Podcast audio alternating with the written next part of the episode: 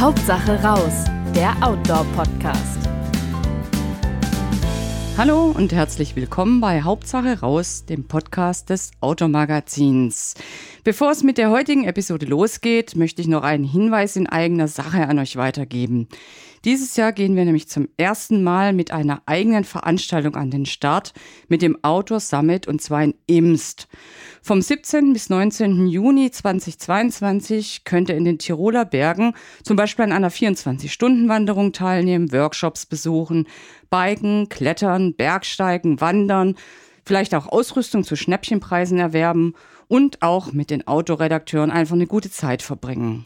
Der Eintritt ist frei eine Anmeldung braucht ihr auch nicht. Alle Infos findet ihr auf www.outdoor-summit.tirol. Ähm, das schreibe ich auch am Ende noch in die Show Notes rein, damit ihr den Link zu der, äh, zu der Veranstaltung findet. Wir würden uns sehr freuen, euch da zu treffen.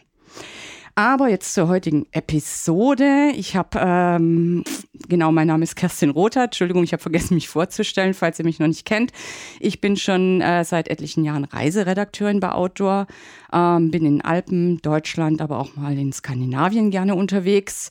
Genauso wie mein lieber Kollege Boris Gnilka, der normalerweise für die Tests zuständig ist, aber auch ein großer Skandinavien-Fan ist. Hallo Boris. Hallo Kerstin.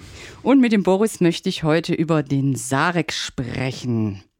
Und vielleicht gibt uns der Boris dann auch noch ein paar Ausrüstungstipps, was man da braucht. Der Sarek ist ein Gebirge in Schwedisch-Lappland, im schwedischen Teil noch.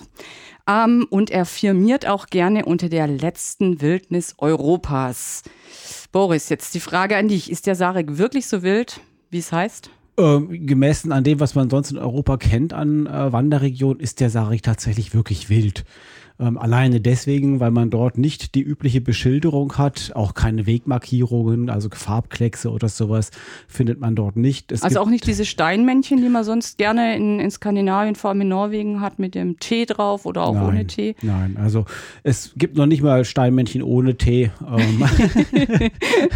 Und vor allen Dingen gibt es auch keine, keine Brücken dort. Es gibt natürlich, es gibt schon Brücken, aber das, die sind alle an der Grenze zum Nationalpark. Das heißt, die sind nur zur Hälfte im Nationalpark. Die führen über über die ärgsten, über die reißesten Ströme hinüber, äh, weil es dort auch schon viele Unfälle gegeben hat beim Durchwarten. Aber sonst im Park selbst findet man keine Brücke, keine Hütte und man hat natürlich auch kein Handyempfang. Also Außer oh, vielleicht überall den, nicht. Ja, an den Rändern hat man so ein bisschen mal. Ja. Also das ist jetzt äh, Stand 2014, aber da wird sich nicht viel getan haben, weil die müssten ja sonst Masten aufstellen und die versuchen diesen Park wirklich so ursprünglich äh, wie möglich zu halten. Also, aber sieht man nicht dann äh, Pfadspuren? Also wenn es ja. auch keine markierten Wege hat, es gibt ja so wahrscheinlich eingängige Strecken, die man eben so als Trecker da zurücklegt. Und äh, wenn dann viele gehen, sind ja auch Pfade angelegt, wie, wie Wildpfade, stelle ich mir das ein bisschen vor. Das stimmt. Also was diese Wildnis äh, durchaus ein bisschen komfortabler macht und weniger wild, ist einmal die Tatsache, dass es sehr übersichtlich ist. Also man tappt da nicht irgendwo in endlosen Geröllwüsten rum oder im, im tiefen Wald. Also man hat ja diese typische Fjelllandschaft, mhm. äh, ähm, die sehr leicht zu begehen ist. Also als ich zum ersten Mal da war, habe ich mich darauf eingestellt, dann nur sehr langsam voranzukommen. Das hat sich dann als falsch erwiesen. Man kommt wirklich schnell voran, äh, auch wenn man kack einen Weg hat, weil dieses, dieses, dieser niedere Bewuchs, äh, diese Erde, man kann da wunderbar drauf laufen, teilweise besser als auf dem Kungsläden, der schon so ausgelatscht ist, wo dann schon die Steine rausgucken, wo man immer gucken muss, dass man da nicht drauf latscht und stolpert. Also das geht wunderbar. Und so richtig hohe Gipfel sind da wahrscheinlich ja. auch nicht, oder? Doch, doch, doch. tatsächlich. Also da also gibt es einige 2000. Ich habe das so ein bisschen immer wellig, so äh, Lappland vorm Auge und auch mhm. als ich im Kungsläden mal unterwegs war. Ja, klar, äh, gibt es da Berge, aber nicht so richtig steile, senkrechte Klapfen, wie man das vielleicht aus den Alpen kennt. Ähm, doch, es gibt sogar auch recht steile Berge dort. Es ist nicht so rund mhm. geschliffen, wie man sonst vielleicht kennt. So, äh, andere Nationalparks, Hardanger Witter, die, ist, die liegt zwar insgesamt sehr hoch, auf über 1000 Meter, aber die ist ja oben nur so leicht wellig. Ja. ja und ähm, was gibt es noch? Jotunheim ist ja schon ein bisschen zackiger, aber der Sarek steht also dem Jotunheim in nichts nach. Mhm. Also da gibt es auch Berge, die über 2000 Meter hoch sind. Es gibt ähm, da ähm, mehr als 60 Gletscher ähm, okay. ganzjährig tatsächlich und entsprechende Gletscherströme auch. Also es ist wirklich sehr wild, auch äh, von der Topografie, ähm, aber man hat dieses typisch skandinavische, dass es eben doch sehr, sehr großräumig ist. Also man hat sehr mhm. breite Täler, sehr lange Täler, aber die Berge, die dann zu den Seiten aufsteilen, die sind schon hoch und zum Teil und eben und zum Teil auch richtig okay. steil, ja genau. Also man kann da auch tatsächlich klettern, ist, ähm, wobei es doch ziemlich brüchig ist, ja. Hm. Das hört sich ja sehr expertig an von dir. Da stellt sich doch gleich die Frage, wie oft du schon da warst und warum, warum es dich da eigentlich immer wieder hinzieht. Ich meine, klar, die Wildheit der mhm. Landschaft, mhm. aber vielleicht. Mhm. Also die Landschaft ist einfach wunderschön. Wer den Kungsläden kennt, den nördlichen Kungsläden äh, und, und diese Landschaft mag, der sollte auf jeden Fall mal in den Sarek schauen, weil es ist das, das gleiche nochmal nur in noch wilder, noch großartiger, mit noch mehr Gletscher, noch mehr wilde Flüsse, reißende Ströme. Und ähm, ja, also die Landschaft ist wirklich überwältigend und es ist deutlich leerer. Natürlich, weil man nicht diese Infrastruktur hat. Mhm. Man muss sein gesamtes, ähm, seinen gesamten Proviant mitnehmen, ähm, man muss seinen gesamten Brennstoff mitnehmen, man muss auch seinen gesamten Müll wieder mit rausschleppen. Also es gibt gar keine Hütten in dem, in dem Nein, es gibt keine Hütten, wie man sie kennt. Es gibt eine Nothütte, das ist die äh, Mikastügern heißt sie, die ist ziemlich genau in der Mitte des, relativ äh, von der, von der Draufsicht, das ist ein relativ runde, ein relativ runder Umriss, ein 2000 Quadratkilometer grob.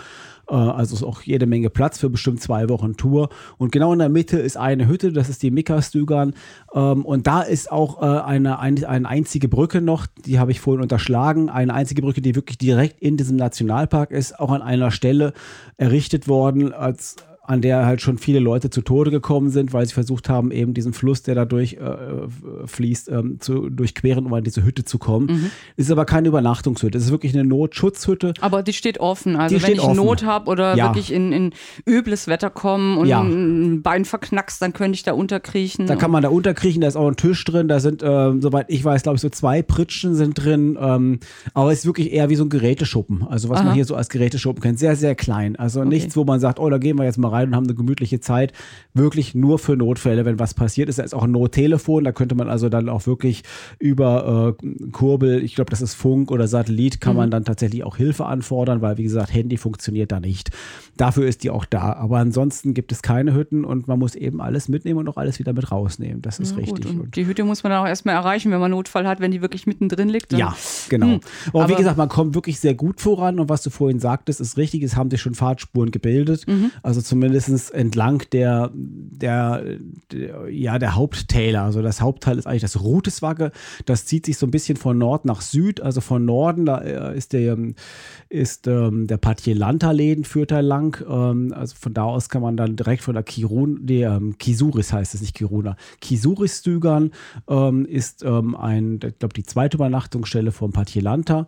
Und von der aus kann man dann einfach abzweigen in den Sarek. Man läuft da nicht den Patjelanta weiter, sondern man geht einfach Richtung Süden in das Ruteswagge rein.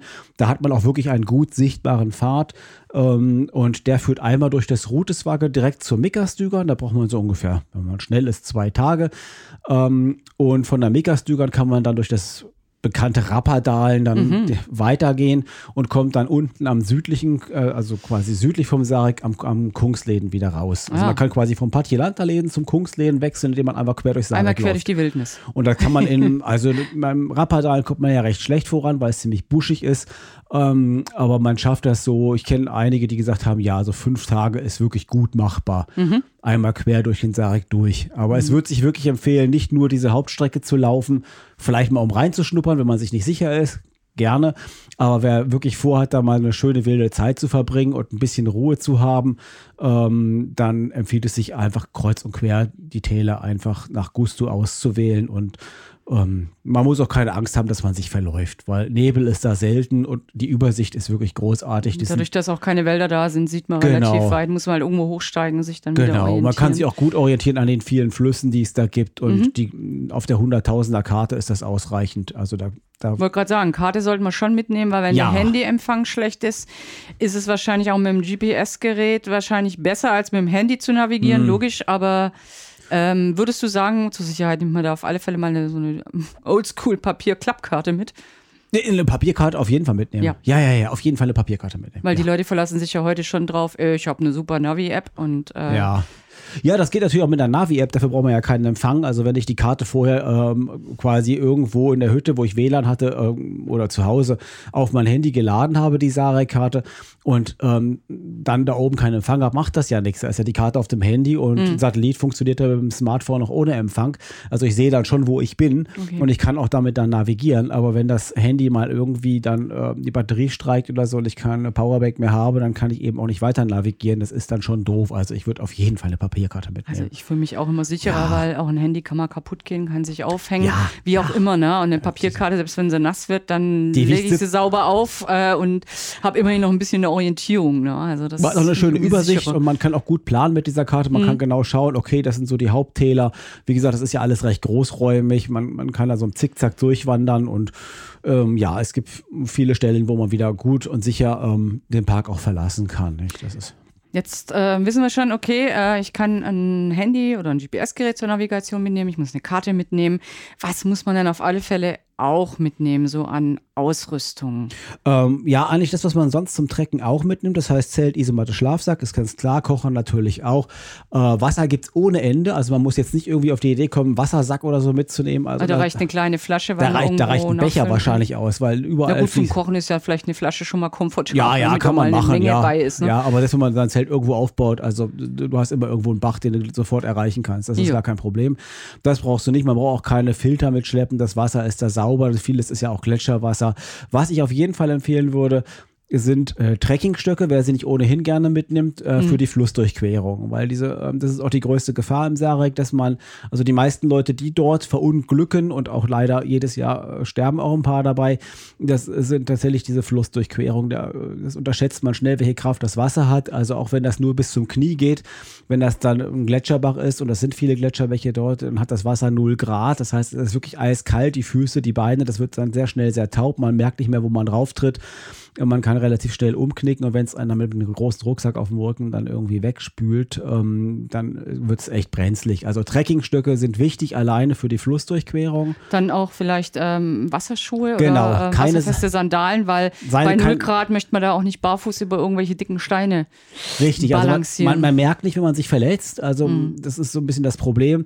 Und man verletzt sich leicht, wobei die meisten Steine natürlich in diesen Gewässern rund geschliffen sind und nicht scharfkantig.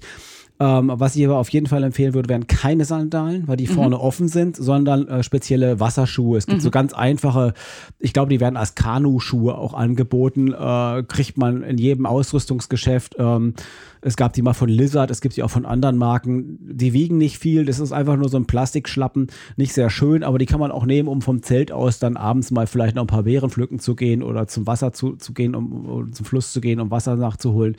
Also so als, als, als Freizeitschuh noch so mit einpacken. Also das würde ich in jedem Fall empfehlen und die wiegen auch nicht viel. Ich glaube 300 Gramm oder so. Ja, das die kann man Paar, ne? wahrscheinlich sogar zusammenrollen. Also die Ja, ja, kosten- weniger Platz weg als Kosten äh, 20 Euro. irgendwelche Das ist, das ist, Halbschuhe oder ja, so, also ne? das, das Wichtigste sind eigentlich Wartschuhe und Trekkingstöcke, würde ich mal sagen dort.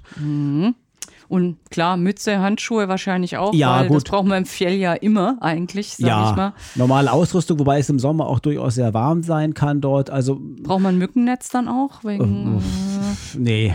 Nee, also ich hab, es gibt immer Okay. Wind und äh, ich würde empfehlen, nicht äh, zu früh im Jahr dorthin zu gehen, weil dann die Gletscher natürlich, äh, die zahlreichen, alle noch ordentlich schmelzen und die Flüsse ähm, mächtig äh, angeschwollen sind und dann wird es zum Teil wirklich schwierig, da durchzukommen. Also, also eher Ende August, Anfang September. ja, das ist die ideale. Jahreszeit, ist Ende Mhm. August, Anfang September. Da wird es dann auch noch ein bisschen leerer. Viele sind tatsächlich früher unterwegs, was ich aber definitiv nicht empfehlen kann. Ähm, allein wegen dieser Flussgeschichte. Ähm, also ich bin mal zu der Zeit da gewesen. Das erste Mal war ich 97 dort, ganz alleine, drei Wochen unterwegs gewesen. Und da hat es drei Wochen vorher ununterbrochen wohl geregnet. Am ersten Tag, als ich dort reinging, hat es auch noch richtig geschüttet.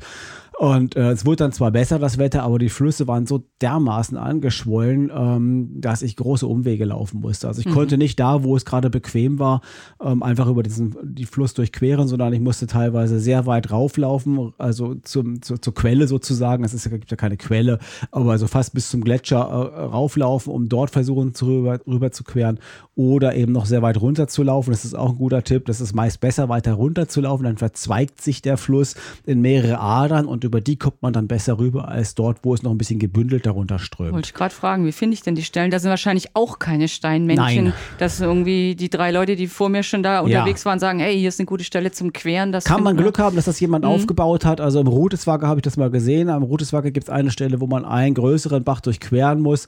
Das ist dann gleich so eine Tagesetappe nach der Hügelstügern, wenn man losgelaufen ist. Da waren dann Steinmännchen, aber da war es auch überall möglich. da Ja, waren gut. die Steinmännchen nicht unbedingt notwendig, aber ja, also aber da sollte man wirklich mit Respekt rangehen. Also auch wenn das Wasser nur knietief scheint, es hat wirklich unglaubliche Wucht. Und Ja, manchmal ändert sich ja so ein, so ein Lauf auch und ist dann doch tiefer ausgespült, selbst wenn das von einer Woche noch ging, Ja. geht das heute vielleicht Ja. nicht mehr. Ne? ja, und da ist es auch wichtig, dass man wirklich lieber mal umkehrt und auch in der Mitte des Flusses sagt, so, nee, das wird mir jetzt zu brenzlig.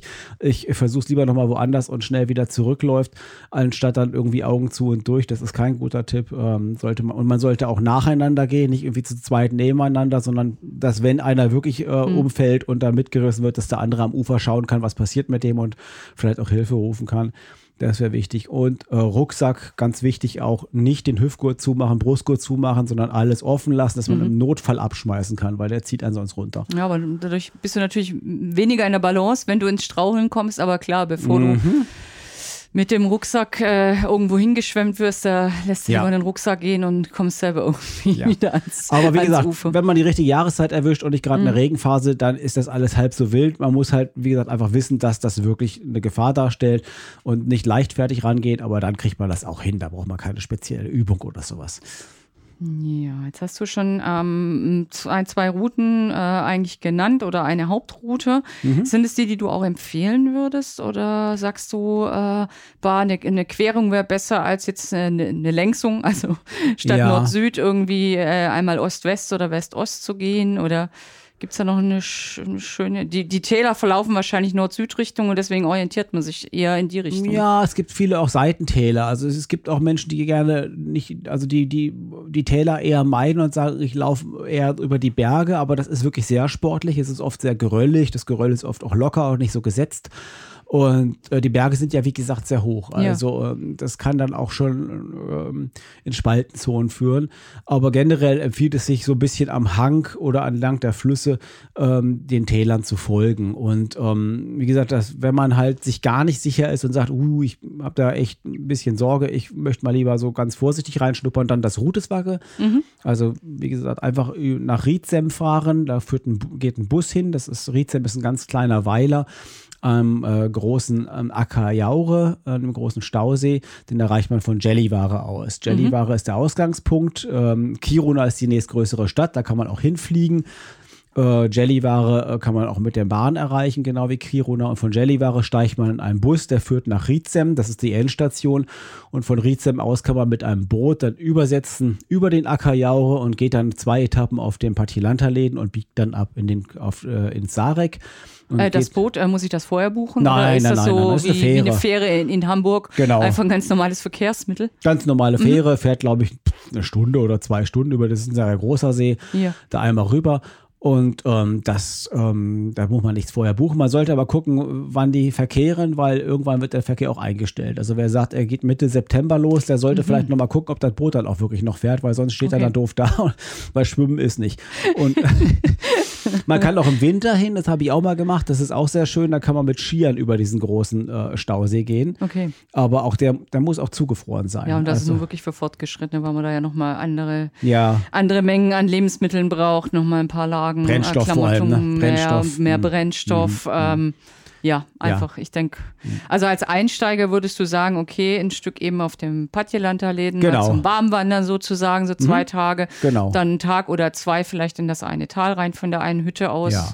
Man kann auch einfach mal Abstecher machen. Man Ja. kann auch, man kann auch den Kungsläden unten gehen und dann einfach nach Norden abstechen ins, ins Sarek. Also der Kungsläden führt tatsächlich sogar auf seiner letzten nördlichen Etappe. Das ist so dann von, von äh, Saltolokta nach äh, Quickjok. Saltolokta oder Stalolokta, ich verwechsel das immer, aber auf jeden Fall was. Das eine liegt nicht am Kungsläden. Lokta jedenfalls. Ja, ja. Das ist eine große Fjellstation. Ähm, die erreicht man auch mit diesem gleichen Bus, den ich gerade erwähnt habe, der nach Rietzem führt. Da muss man nur ein bisschen vorher aussteigen. Da wird dann auch angesagt, das ist eine Fjellstation, Saltolukta oder Stadolukta. Da steigt man dann aus und dann kann man einfach den Kungsläden folgen bis nach Quickjok. Und der führt tatsächlich ein Stück weit sogar durch den Sarek Nationalpark. Also man geht automatisch im Sarek Nationalpark, wenn man diesem Kungsläden folgt. Aber das ist natürlich nicht das Gefühl, was man haben möchte, Ja. weil da ja sehr viele Leute unterwegs sind. Aber man kann von dort aus, wie gesagt, einfach dann kurz nach Norden einen Abzweig machen und einfach auch mal eine Nacht vielleicht im Sarg verbringen und gucken, ob einem das da so gefällt. äh, Also ist eigentlich äh, super auch als Einsteiger, weil man ja, einfach ähm, ja, ja. Start-Endpunkt von der Süd-Nord-Route gut erreichen kann auf bekannten Wegen. Da stimmt auch die Infrastruktur. Man kommt gut weg und kommt gut wieder hin. Ja. Per Bus, wie du gerade gesagt hast. Und dann kann man einfach sich mal vornehmen, so, ich mache jetzt hier mal zwei Tage komplett Genau. Wildnis. Genau. Und so in das ganze äh, Wildnisthema mh, eigentlich ganz kommod sogar reinschnuppern. Das kann man auf jeden Fall machen. Man ist dann, man muss da gar nicht weit wegzelten, dann auch von dem bekannten Weg, also dann von dem Kungsläden oder im Norden von den Partielanterläden.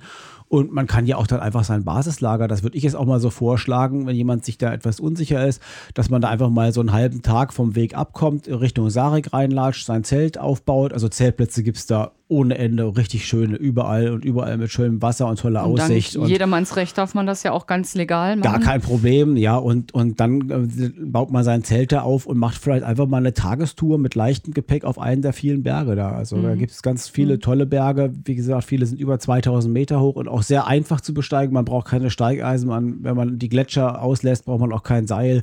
Also da kann man einfach hochlatschen. Das ist echt schön. Man hat eine grandiose Aussicht. Es macht echt Spaß da. Das klingt richtig gut. Also, also ich denke, das ist auch schön für Einsteiger zu wissen, hey, ich muss jetzt hier nicht der super Wildnisexperte Nee, sein, um muss da sein. einfach mal eine Runde Spaß zu haben, Ja. auf einen schönen Ja. Sarekberg zu steigen. Jetzt bist du ja gerne mit deinem Hund unterwegs. Durfte der denn auch schon mal mit den Sarek? Nein, nein. Also 97 hatte ich noch keinen Hund und 2014 war auch eine kurze Phase, wo ich keinen Hund hatte. Die habe ich halt eben genutzt, um nochmal ins Sarek zu fahren, weil dort ist tatsächlich vieles verboten. Also man darf auch keine Feuer machen. Ah. Mal gut, man wird auch kein Holzfeuer finden. Ich wollte gerade sagen, ja. wird auch ein bisschen schwierig, wenn keine Vegetation da ist. Ja, also Feuerholz, nicht Holzfeuer. Man wird auch kein Feuerholz finden und, und ähm, oder nur wenig. Also das darf man nicht machen. Äh, man darf auch nicht Radfahren dort, man darf auch nicht mit dem Kanu da langfahren. Also da ist ziemlich vieles untersagt, weil Ah. man das wirklich schützen möchte. Hunde sind tatsächlich erlaubt, aber nur im Winter als Schlittenhunde. Okay, Äh, dann können sie auch keinen Schaden anrichten, dann brüten da auch keine Vögel und so weiter. Also das dann musst du deine Perler noch umschulen als Schlittenhund haben. also in der Tat, man sollte sich auch dran halten. Also Ja. die, die achten da auch drauf. Also. Ah, das mit dem Kanufahren wundert mich ein bisschen, weil das gehört ja eigentlich so zu dem skandinavischen Freeluftsliff, also dem Ja. Leben draußen in und mit der Natur eigentlich dazu, dass man eben auch paddelt, ne? Gut, also von daher wundert es mich ein bisschen, ne, dass man da eigentlich nur zu Fuß, aber es Mhm. ist wahrscheinlich nicht so geeignet, ne? Nö, also da, ich glaube, dass, wenn, dann sind das Wildwasser-Cracks, die da Ja, glücklich okay. werden würden. Also normaler Normale Kana- Gewässer hat's da Nein, gar nicht. Kanadierfahrer, der wird da nicht glücklich im Saal. Ja gut. Wäre auch ein bisschen schwierig, so ein, ähm, ja, so ein Kunststoffboot ähm, zu tragen bis an eine Stelle, die einem gefällt, wenn es da keine Infrastruktur in dem Park selber aber wie gesagt, ist nicht, Okay. nicht erlaubt, äh, Ja. aber sonst ist alles erlaubt. Man Nicht darf erlaubt, da aber auch unsinnig Es wahrscheinlich. ist kompletter Blödsinn da, ja. Ähm, ja, dann würde mich natürlich noch interessieren, hattest du denn schon besonders schöne oder besonders unangenehme Erlebnisse im Sarek? Weiß ich, dass das Zelt irgendwie durchgebrochen ist mittendrin oder was einem eben so passieren kann auf Tour. Also auf meiner ersten Tour, das war ja auch noch zu allem äh, Überfluss eine Solo-Tour, weil ein Reisepartner abgesprungen ist. Und ähm, wenn man dann so seine erste Solo-Tour im Sarek gleich macht, und damals gab es ja noch nicht mal Handys, von daher hat man sie auch nicht vermisst. also da war ich schon, äh, war mir schon ein bisschen mulmig, ähm, zumal ich dann auch nach dem ersten Tag äh, niemanden mehr gesehen habe und man konnte da ja sehr weit gucken. Also ich wollte hab- gerade sagen, das ist aber eigentlich auch kein Gebiet, wo man jetzt per se mal äh, sowieso alleine loszieht, sondern Ach doch, natürlich. Das, also ja. wer das, wer, wer, weil, weil du jetzt von den reißenden Flussdurchquerungen Ja, gesprochen gut. hast und da denke ich manchmal, hm, ist doch ganz gut, man hat eine zweite Person als Backup mit, ne? Natürlich, klar. Also, also, also unerfahren alleine sollte man es vielleicht nicht wagen, aber jeder, der gerne allein unterwegs ist und das mag und auch diese Okay. Einsamkeit sucht, der wird da sein Paradies finden. Nee, aber ich habe jetzt eher auf Einsteiger abgezielt, so Ja. nicht hier, renn da mal alleine los, weil Nee, dann würde ich das eher mit dieser Mhm. Basislager-Variante machen und mal kurz reinschnuppern. Das kann man auch alleine gut machen. Ähm, ja, was, was, was da, ähm, da, da wurde mir schon ein bisschen mulmig, weil ich dann irgendwie teilweise, die ersten vier Tage habe ich nicht eine Menschenseele gesehen und ich bin wirklich 20, ein 30 Paradies. Ja, ja, es war schon irgendwo einerseits schön, aber andererseits auch ein bisschen äh, seltsames Gefühl, weil diese Flussdurchquerungen äh, da aufgrund des schlechten Wetters davor auch wirklich sehr fordernd waren. Da habe ich schon ein bisschen Muffensausen bekommen, muss ich zugeben. Und ich habe mich tatsächlich auch einmal komplett verirrt Oh. äh, im Nebel, weil ich in die Wolken gekommen bin. Und da habe ich auch Angst gekriegt. Das war ziemlich dumm. Da bin ich halt einfach vom Zelt weggegangen. Da habe ich so einen Pausentag gemacht und Aha. einfach mein Zelt stehen gelassen an so einem einsamen Bergsee ähm, am Niak. Auch ein sehr schöner Berg, 1900 Meter hoch, kann man sehr einfach raufgehen. Das ist ein ganz steiler Felszacken, der aber ein, ein, ein, eine zahme Seite hat, so einen Bergrücken, wo man wirklich ganz normal raufgehen kann. Man braucht die Hände nicht. Ähm, und äh, da bin ich halt ähm, auf den Nachbarberg vom Niag raufgegangen. Unten war mein Zelt. Ich habe mich gefreut, dass ich von so weit oben noch mein kleines gelbes Zelt sehen kann. Und dann zogen da plötzlich Wolken rein. Und ich habe mich komplett, ich wusste nicht mehr, wo ich lang gehen musste. Es gibt ja keine Wegspuren und so weiter. Irgendwann, Vorhin hast du gesagt, da gibt es kaum Nebel und Wolken. Ja, ja, das war halt auf 2000 Meter. Das war ja, schon sehr gut, hoch. Das war der, der, Nachbarberg, der war dann auch schon Schnee und so. Und irgendwann habe ich dann Spuren gesehen und habe kurz gedacht, Mensch, hier rennt ja noch einer rum, bis ich dann gemerkt habe, das sind meine eigenen. Ich bin dann im Kreis gerannt. Ah, und, äh, ich wollte gerade sagen, sonst hättest du da deine Spuren zurückverfolgen können. Und wenn du ja, schon im Kreis gerannt bist, ist es natürlich auch schwierig. Das war doof. Und was, was erst, erst nachhinein mir klar wurde, ich hatte einen Kompass dabei. Ja. Ähm, und ich habe dann versucht, über die Himmelsrichtung dann wieder zurückzufinden, aber der Kompass hat ständig andere, ähm, seine Nadel hat sich ständig äh, verändert. Und das habe ich erst auf der zweiten Tour 2014 festgestellt, als ich auch einen Kompass dabei hatte und mal was checken wollte, dass die Nadel da verrückt gespielt hat. Und wenn man dann mal googelt, dann findet man ganz schnell raus, dass es da elektromagnetisches Gestein gibt. Das heißt, der Kompass funktioniert nicht überall. Das heißt, ah. die Nadel äh, schlägt teilweise aus in Richtungen, die also natürlich völlig äh, falsch sind. Und äh, ich habe es ja nur geschafft, weil dann kurz eine Wolkenlücke war und ich dann irgendwie wieder den Abbruchkante gesehen habe, mein Zelt unten und dann habe ich die Hände in die Beine genommen oder wie das heißt, Hände in die Arme genommen und bin schnell wieder auf meine alte Spur und wieder runter. Das war äh, eine Erfahrung, ähm, ja, die mich gelehrt hat, äh, dann ja. doch etwas vorsichtiger zu sein, was so Orientierung und wenn Aber man allein unterwegs gut ist. Gut zu wissen, ne? Gerade ja. auch als Tipp hier, Kompass äh, funktioniert ja. wahrscheinlich eher nicht wegen elektromagnetischem Feld. Ne? Das muss man auch erstmal wissen, weil sonst denkt man, na klar, ich nehme eine schöne Klappkarte mit, habe meinen Kompass, mhm. kann ich mich fein orientieren. Mhm. Magnetit heißt das Gestein, glaube ich, dort. Da wird ja auch sehr mhm. viel Eisenerz oben abgebaut. Aber das ähm, gibt immer wieder Stellen im Sarg, wo die Kompassnadel einfach nicht zuverlässig die Richtung anzeigt. Also das sollte man wissen. Und auf der gleichen äh, Tour ist es mir passiert, dass ich einmal äh, bis zur Hüfte in Treibsand einge eingerutscht bin. Ähm, Treibsand? Tatsächlich? Treibsand tatsächlich, ja. Kein Treibschnee oder nee, nee, Schneefeld? Nee, Nein, nein, nein, das war kein Schnee, das war unten im Tal. Uh. Das ist ja eine gute Möglichkeit, diesen Flussbetten, wenn Aha. sie denn äh, so ein bisschen sandig sind oder feinkiesig, die kann man ja sehr einfach folgen. Das, da kann man ja. ja unglaublich schnell laufen. Das ist ja fast wie auf dem, auf dem Schotterweg. Und das habe ich dann auch gemacht und das war dann immer wieder so ein leicht sandiges Ufer und das war auch kein reißender Strom. Das war eher so, so ein mittelstarker Strom, so ein, so ein Fluss von vielleicht fünf Meter Breite. Und ähm, da war eine Stelle, das war sah aus von oben wie normaler Sand und ich mache einen Schritt und bin bis zur Hüfte mit dem einen Bein weg und habe dann nur noch irgendwie mit der mich auf die andere Seite geschmissen. Da war dann die Grasnarbe von, von dem Ufer und dann habe mich daran festgekrallt. Wahrscheinlich wäre ich auch so anders wieder rausgekommen, aber das hat mir einen mächtigen Schreck äh, eingejagt. Also, wahrscheinlich war das einzige Loch auf 30 mal 30 Zentimeter und der Gnilke hat es gefunden. ich habe auch noch nie was davon gelesen, dass es da sowas gibt. Aber, ja, ich bin äh, auch überrascht. Ja, also. ja, aber es war so, es war keine Halluzination. Ich habe auch noch ein Beweisbild gemacht gemacht von meinem total verschlammten und, und, Ach, ich und dachte dreckigen schon, Hosenbein. Nein, nein, nachdem oh, ich es raus Foto machen. nachdem ich es rausgezogen habe, musste ich da gleich ein Beweisfoto machen. Oh. Ähm, das sah schon echt übel aus. Ähm, also da, ja, also das, das war im Kuoperwacke, wer, wer da mal ist. Also im Kuoperwacke bitte äh, aufpassen, da kann es äh, Treibsand geben an dem kleinen beschaulichen Fluss, der übrigens auch diese Kupferfarbe äh, hat. Also ah. Also Kuoperwacke, da wurde früher auch was abge, also Silber Kupfer, und Kupfer. Ja, Kupfer, ja ne? genau, mhm. richtig. Ja. Ähm, und ähm, da äh, könnte es passieren, dass man da in ein Treibsandloch wahrscheinlich in das einzige dort tritt, wenn man, wenn man das, das Genilka-Loch. ja. ja, umso besser, wenn man dann vielleicht doch zu zweit unterwegs ist. Ne? Dann kann man sich aus so einer Situation ja, ja, auch besser na. rausretten. Auf jeden Fall. Das ist natürlich auf jeden Fall sicherer. Ja, ja. So, und jetzt aber noch was Prachtvolles, was du da erlebt hast. Der, der ganze Rest ist prachtvoll. Okay. es ist wirklich, nein, muss man schon sagen, die Landschaft ist wirklich überwältigend und, und ähm, die, die Einsamkeit ist toll. Wenn man mal Leute trifft, dann äh, sind die meistens auch unglaublich nett und ja, also man trifft ja nicht so viele und die meisten sind dann auch froh, wenn sie mal einen sehen, dann hält man ein Pläuschen und dann geht man wieder weiter seines Weges und es ist. Also es sind auch nette Erlebnisse, die man ja, einfach mit den Mitwanderern ja, da. Also viele kann. Tiere gibt es tatsächlich nicht. Also wer da irgendwie als Ornithologe hingeht, äh, nichts gesehen, gar nichts, überhaupt ja, gut, nicht. Nein. Vielfraße verkrümmeln sich ja auch eher, ne? Ich weiß, dass es, glaube ich, in Lappland schon noch einige gibt. Ja, aber ich glaube eher in Wald, waldigen Regionen. Äh, das weiß ich gar nicht genau, wo die unterwegs sind. Also Elche sind ja auch eher dann im Rappadalen, wo es mhm. ist einzig waldige Ecke da im ähm, Sarek. Rentiere? Äh, äh, nee, habe ich auch nicht gesehen, soll es aber geben. Ich habe mhm. nie welche gesehen. Äh, beiden, beide Male nicht. Ich war ja einmal 17 Tage da und einmal 16 Tage. Womit wir jetzt auch wissen, wie oft Boris da war. Das hat er uns vorhin nämlich verschwiegen, als ich ihn gefragt habe. Jetzt haben wir es zweimal. zweimal, ja, ja. Und ähm, da ähm, Raben gibt es. Also Raben, gerade da am Niak, dieser wunderschöne okay. Berg, ähm, den man direkt von der Kisuris-Stückern übrigens gleich sehen kann. Ähm, da gibt es, äh, das ist eine Steilwand und da nisten Raben drin, Kolkraben, die hört man auch weit krächzen. Ähm, ansonsten habe ich da auch keine weiteren Vögel. Möwen sieht man manchmal da langziehen, wahrscheinlich zu den größeren Seen oder Ich so. wollte gerade sagen, das war Ja. eigentlich schon recht weit weg direkt vom Meer. Ne? Ja, aber vielleicht- Aber an größere Seen, Größere Seen die steuern die Möwen vielleicht eigentlich auch auch ganz Dufte. gern mal an. Mhm. Genau, ja. Ja. Und Lemminge? Nicht, keinen einzigen. Lemminge. Nick, Oh. Nichts gesehen. Aber Blaubeeren gibt es da viele. Mit EE. Ja. Nicht zu daher- verwechseln mit Captain Blaubeer. Nein, von daher empfiehlt sich der September tatsächlich. Also Ja. Anfang September, da hat man wirklich äh, immer ein gutes Topping fürs Müsli. Ja, das heißt, da kann man auch seine vielleicht doch etwas kargere Küche ein bisschen aufpeppen. Ja, ja. Und wahrscheinlich, also du würdest da als Kräuterexpertin wahrscheinlich auch jede Menge Wildkräuter finden. Also ich habe da nur Blaubeeren gefunden. Ja, wobei, also ähm, je nach Region ist das ja immer super unterschiedlich mit den Kräutern. Ne? Also bei den Beeren würde ich mich jetzt mit EE, würde ich mich jetzt relativ äh, sicher fühlen, gerade Krähenbeere, Moltebeere, Moosbeere, Blaubeere.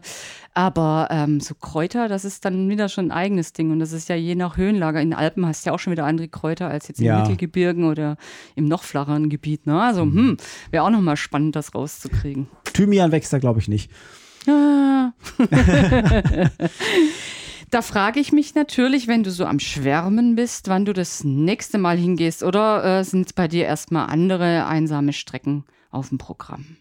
Also in Sarik werde ich jetzt erstmal nicht gehen. Ähm, da würde ich zwar äh, machen, wenn ich endlos Zeit hätte, gerne nochmal, ähm, aber ich kenne da jetzt mittlerweile wirklich jedes Tal sehr gut. Ähm, dieses Jahr wird es weiter in den Norden gehen, nördlich von Abisko. Da gibt es den Nordkalottläden, der startet da in der Dreiländereck Finnland, äh, Norwegen, Schweden und geht auf 360 Kilometern entlang der schwedisch-norwegischen Grenze von Norden nach Süden runter. Ähm, der kommt dann irgendwo in der Nähe von, von Bodø äh, dann raus, mhm. Sulitjelma, Bodø. Ähm, unteren Teile bin ich alle schon mal gegangen, immer so 14 Tage abschnittsweise und äh, der obere Teil fehlt noch. Der ist, ähm, soll recht wenig begangen sein. Also Ähm, auch ein bisschen wild wenigstens, ein bisschen, bisschen, wild, einsamer. aber klar, es gibt da Hütten, es gibt da die Wegmarkierung, Mhm. es gibt auch, ähm, wahrscheinlich gibt es kein Handyempfang, was ja sehr schön ist, ähm, aber es ist natürlich nicht vergleichbar, aber auch landschaftlich nicht vergleichbar, weil diese sehr hohen Sarikberge dort fehlen. Aber ich glaube, das wird trotzdem eine feine Sache. Ich kenne es ja noch nicht. Ich werde es mir Ja, mal das angucken und äh, ganz sicher dann auch in Outdoor darüber berichten. da freuen wir uns natürlich, wenn ja. wir wieder mitkriegen, Oh. welches, in welches Loch du jetzt wieder gefunden hast. Nein, ähm, einfach ähm, ja, die Eindrücke mitbringst. Vielleicht auch fürs Heft. Das wäre natürlich total schön, wenn wir darüber nochmal lesen könnten. Mhm, mhm, mhm. Da freuen wir uns dann wir- schon mal drauf auf äh, neue Abenteuer von und mit Boris Gnielka. ja, ähm, dann, dann danke ich dir schon mal. Ja, nicht zu danken, gerne. Das war jetzt äh, total spannend. Ähm, ja, von einem Experten mal zu hören, ist der Sarek wirklich wild? Kann man da reingehen? Ist es für mich als Einsteiger vielleicht auch was? Also Klar. hat Lust, hat Lust drauf gemacht, äh, das einfach mal selber auszuprobieren. Und klar, wir freuen uns auch total, wenn du dann über den Nordkalott-Läden irgendwie eine schöne Geschichte mitbringst für Ach Outdoor. ja, schau vorbei. Vielen Dank, Boris. Danke dir, Kerstin. Wenn euch unser Podcast gefällt und ihr keine Episode mehr verpassen möchtet, dann abonniert uns doch gerne gleich hier oder auch unseren Newsletter auf outdoor-magazin.com. Natürlich findet ihr uns auch gedruckt am Kiosk oder per Abo in eurem Briefkasten und ganz klar auch auf Facebook und Instagram. Bis bald hier oder draußen auf Tour oder beim Outdoor Summit im Juni. Tschüss! Ciao. Hauptsache raus, der Outdoor-Podcast.